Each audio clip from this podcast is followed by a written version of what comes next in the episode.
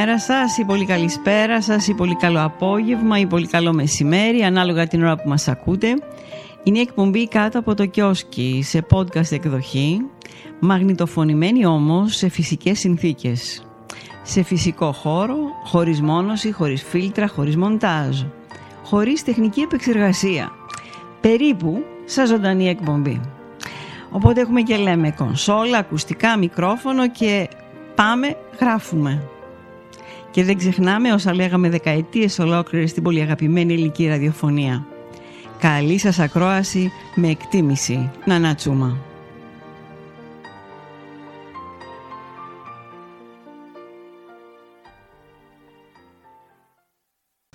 Λοιπόν, σήμερα θα μιλήσουμε για το καλοκαίρι και κυρίως για ένα ταξίδι που θα κάνουμε μόνοι μας.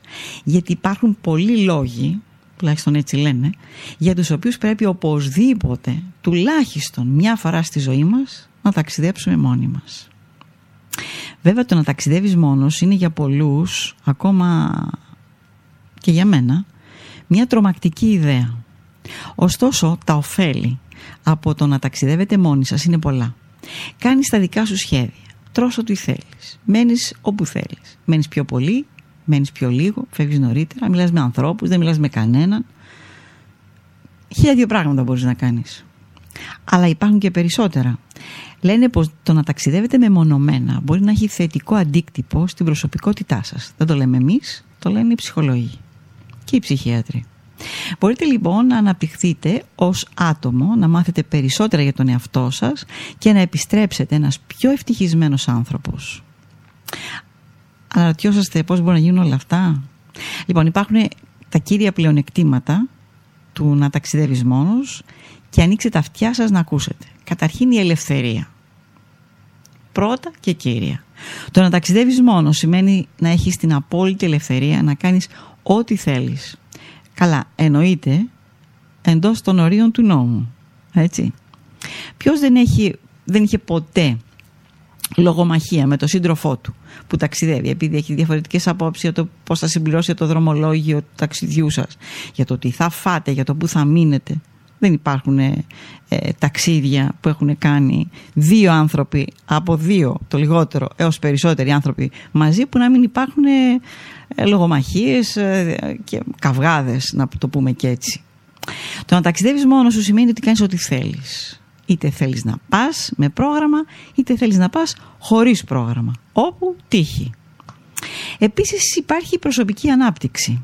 Πήγαινε βρες τον εαυτό σου. Όλοι το έχουμε ακούσει αυτό το κλισέ, αλλά πώς μπορείς να το κάνεις πραγματικά; Θα πρέπει να επαναδιατυπώσουμε λοιπόν τη δήλωση από το πήγαινε να βρεις τον εαυτό σου σε πήγαινε να ανακαλύψεις την ανεξαρτησία σου.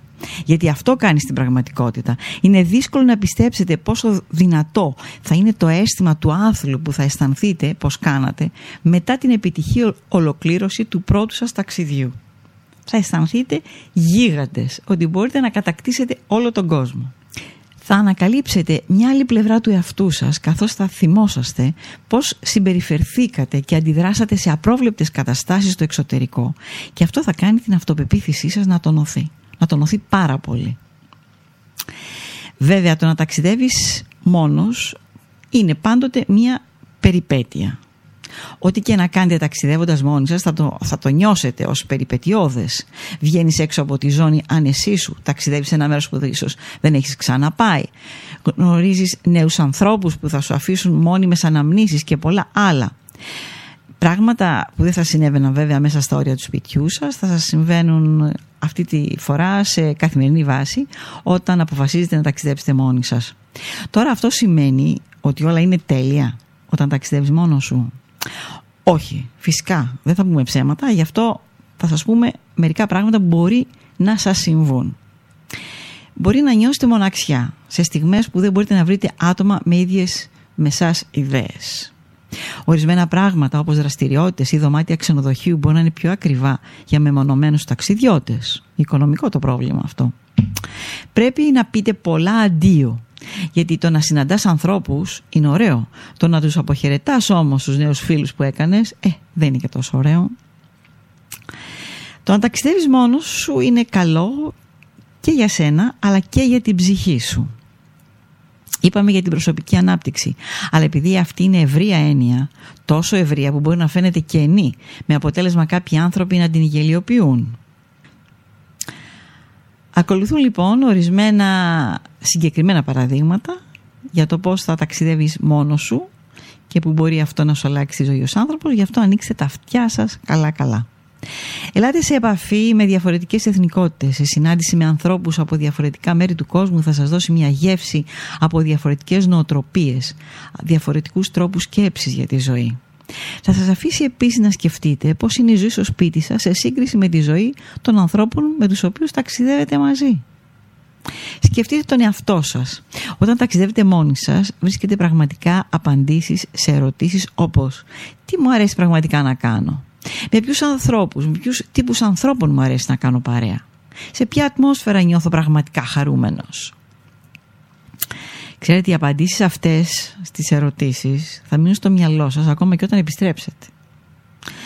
Και κοινωνικές δεξιότητες, βέβαια, γιατί ως μεμονωμένος ταξιδιώτης που θα είστε, οι άνθρωποι θα είναι πολύ πιο διατεθειμένοι να σας μιλήσουν.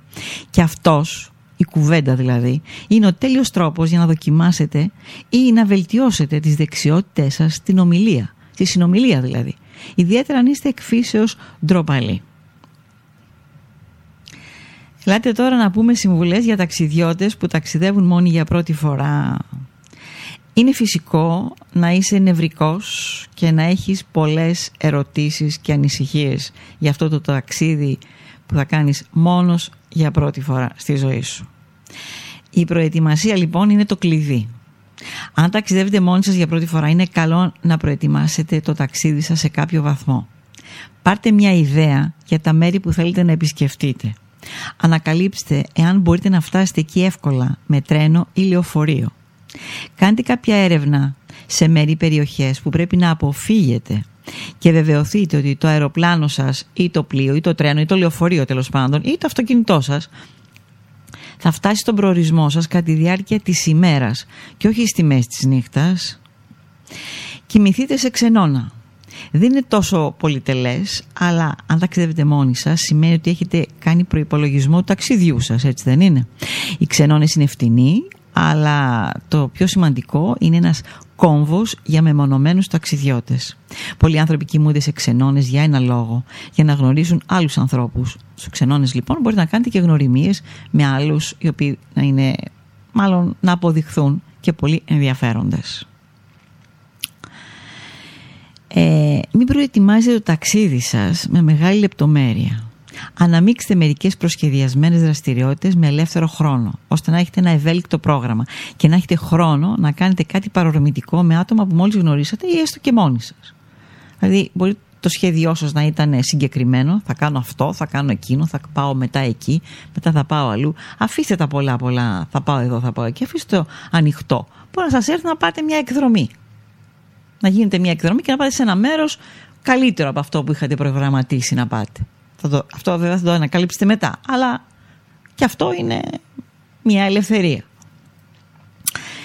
Τέλος, μην αποθηκεύετε τα πάντα στο τηλέφωνό σας, γιατί αυτό είναι μια κακή συνήθεια που την έχουμε όλοι. Δηλαδή μέσα στο τηλέφωνο και τι δεν βάζουμε μέσα και τι δεν έχει το τηλέφωνο μέσα. Γι' αυτό χαλάνε και γρήγορα και αναγκαζόμαστε να πάρουμε την επομένη, την ανανεωμένη, την πιο μοντέρνα έκδοση και να δώσουμε του κόσμου τα λεφτά. Πολλά άσχημα πράγματα μπορούν λοιπόν να συμβούν σε αυτό το μικροσκοπικό μηχανηματάκι που μας, το έχουμε, έχουμε δέσει τη ζωή μας μαζί του. Οπότε προετοιμαστείτε για μια ζωή χωρίς αυτό. Βεβαιωθείτε ότι έχετε κάποια σχέδια ή ιδέες γραμμένα ή εκτυπωμένα ώστε να μην χαθείτε εντελώς όταν το τηλέφωνό σας σας εγκαταλείψει. Γιατί όπως ξέρετε πολύ συχνά οι μπαταρίες από το πολύ δούλεμα του τηλεφώνου πέφτει η μπαταρία πολύ σύντομα.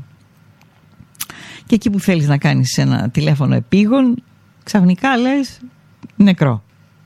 Μία από τις πιο δημοφιλείς ερωτήσεις είναι το είναι ασφαλές το να ταξιδεύεις μόνος; Κοιτάξτε, αυτό εξαρτάται από πολλά. Ορισμένα μέρη, πόλεις, χώρες είναι πιο επικίνδυνα από άλλα. Η έρευνα και εδώ είναι το κλειδί. Μπορείτε πάντα να ελέγχετε τον ιστότοπο εξωτερικών υποθέσεων της κυβέρνησής σας, γιατί όσοι ακούτε είσαστε από διάφορες χώρες, για να ελέγξετε τις ταξιδιωτικές συμβουλές που δίνω για κάθε συγκεκριμένη περιοχή. Το πιο σημαντικό είναι μην βάζετε τον εαυτό σας σε δυνητικά επικίνδυνες καταστάσεις, επειδή δεν γνωρίζετε σε τι περιβάλλον θα βρεθείτε. Μην πάτε δηλαδή γυρεύοντας. Γνωρίστε πρώτα που βρίσκεστε και λάβετε υπόψη σας ότι οι περισσότεροι άνθρωποι είναι καλοί. Οπότε προσπαθήστε να ακούσετε τις συμβουλές τους και κάτι τελευταίο, μην φοβάστε να ρωτήσετε κάτι τους ντόπιους. Ένα άλλο τώρα θέμα είναι για μας οι γυναίκες είναι ασφαλές το να ταξιδεύουν γυναίκες μόνες. Hm. Δυστυχώς οι γυναίκες πρέπει πάντα να είναι λίγο πιο προσεκτικές όταν ταξιδεύουν μόνες. Ευτυχώς ο κόσμος των ταξιδιών το γνωρίζει αυτό και έχουν ληφθεί πολλά μέτρα για να κάνουν τις γυναίκες να αισθάνονται άνετα όταν ταξιδεύουν μόνες. Αυτό είναι για μένα καλό, για παράδειγμα. Πάντα αυτή την απορία είχα. Μια γυναίκα μόνη της πάει. Λοιπόν, Υπάρχουν ομάδες Facebook που είναι μόνο για γυναίκες. Ελέγξτε τη διαδικτυακή ταξιδιωτική κοινότητα.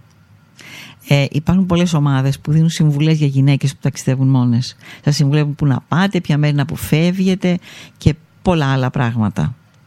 Υπάρχουν κοιτώνες γυναικείων ξενώνων. Δεν θέλετε να κοιμηθείτε ανάμεσα σε όλη αυτή την τεστοστερόνη ή το ροχαλιτό των αντρών που θα υπάρχουν άμα είναι μεικτός ο ξενώνας. Πολλοί ξενώνες διαθέτουν κοιτώνες που προορίζονται μόνο για γυναίκες. Βέβαια, σκεφτείτε ότι και οι γυναίκες ροχαλίζουν και μάλιστα περισσότερο. Αλλά υποτίθεται ότι δεν πειράζει. Γυναίκα είναι, άστη να ροχαλίσει. Πηγαίνετε σε οργανωμένες εκδρομές και αποφύγετε να καταλήξετε μόνες σας σε ένα ερημικό μέρος. Πολύ περισσότερο μόνες σας σε ένα ερημικό μέρος με κάποιον που δεν ξέρετε και τον γνωρίσατε εκείνη τη στιγμή. Αυτό καλύτερα αφήστε το. Να είστε προσεκτικές το βράδυ ή ιδιαίτερα όταν πηγαίνετε σε ραντεβού ή σε κλαμπ. Προσοχή. Βέβαια αυτό το λέμε αλλά είναι λιγάκι ανόητο τώρα στον 21ο αιώνα, αλλά δυστυχώς έτσι είναι. Έχετε πάντα έναν αριθμό στην ταχεία κλίση του κινητού σας, κάποιου που θα σας βοηθήσει το συντομότερο δυνατόν. Η ρεσεψιόν, ο ξενώνας που μένετε, η πρεσβεία, κάποιος φίλος, κολλητός ε, που μπορεί να σας βοηθήσει. Και τέλος προετοιμάστε τον εαυτό σας. Το λέμε και το ξαναλέμε, αλλά ελέγξτε που βρίσκεται ο ξενώνας ή το ξενοδοχείο σας. Ελέγξτε τους χρόνους του ταξιδιού σας. Και τέλος, τέλος δοκιμάστε ξανά και ξανά ποιος είναι ο σωστός αριθμός αυτού του φίλου που είπαμε προηγουμένως ή του ανθρώπου του δικού σας να του τηλεφωνήσετε αν ομιγέννητο χρειαστεί μια ανάγκη ξανά και ξανά, αν είναι σωστός ο αριθμός και η μπαταρία.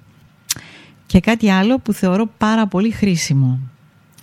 Σε περίπτωση που ταξιδέψετε εκτός της χώρας σας και πάτε σε μια ξένη χώρα της οποίας τη γλώσσα δεν γνωρίζετε και που δεν είσαστε βέβαιοι εάν θα ξέρουν εκείνοι αγγλικά που εσείς ενδεχομένως να ξέρετε ή γαλλικά ή γερμανικά ή δεν ξέρω ιταλικά και το ένα και το άλλο ε, είναι καλό να έχετε στο κινητό σας κατεβάσει την εφαρμογή Google Translate. Οπότε θα έχετε αυτό που θέλετε να ρωτήσετε, θέλω ξέρω, να, να ρωτήσετε πώς θα πάω να επισκεφτώ εκείνο το αξιοθέατο. Ε; Λοιπόν, το γράφετε στα ελληνικά, σας το βγάζει δίπλα ακριβώς, είτε ε, ανάλογα σε ποια χώρα έχετε πάει, ας πούμε ότι πήγατε ξέρω, να, να, επισκεφτείτε την ε, Σουηδία. Σας το γράφει στα Σουηδικά δίπλα, το λέτε και είσαστε έτοιμοι. Είναι πολύ πάρα πολύ πρακτικό. Μην σας πω ότι σε σώζει. σώζει ζωές που λένε. Αυτά. Λοιπόν, εύχομαι όσοι το τολμήσετε, που μπορεί να τολμήσετε αρκετοί, άντρες, γυναίκες, ένα καλό, ασφαλές, πολύ πετυχημένο ταξίδι για το καλοκαίρι 2022. Αυτά, καλό σας βράδυ.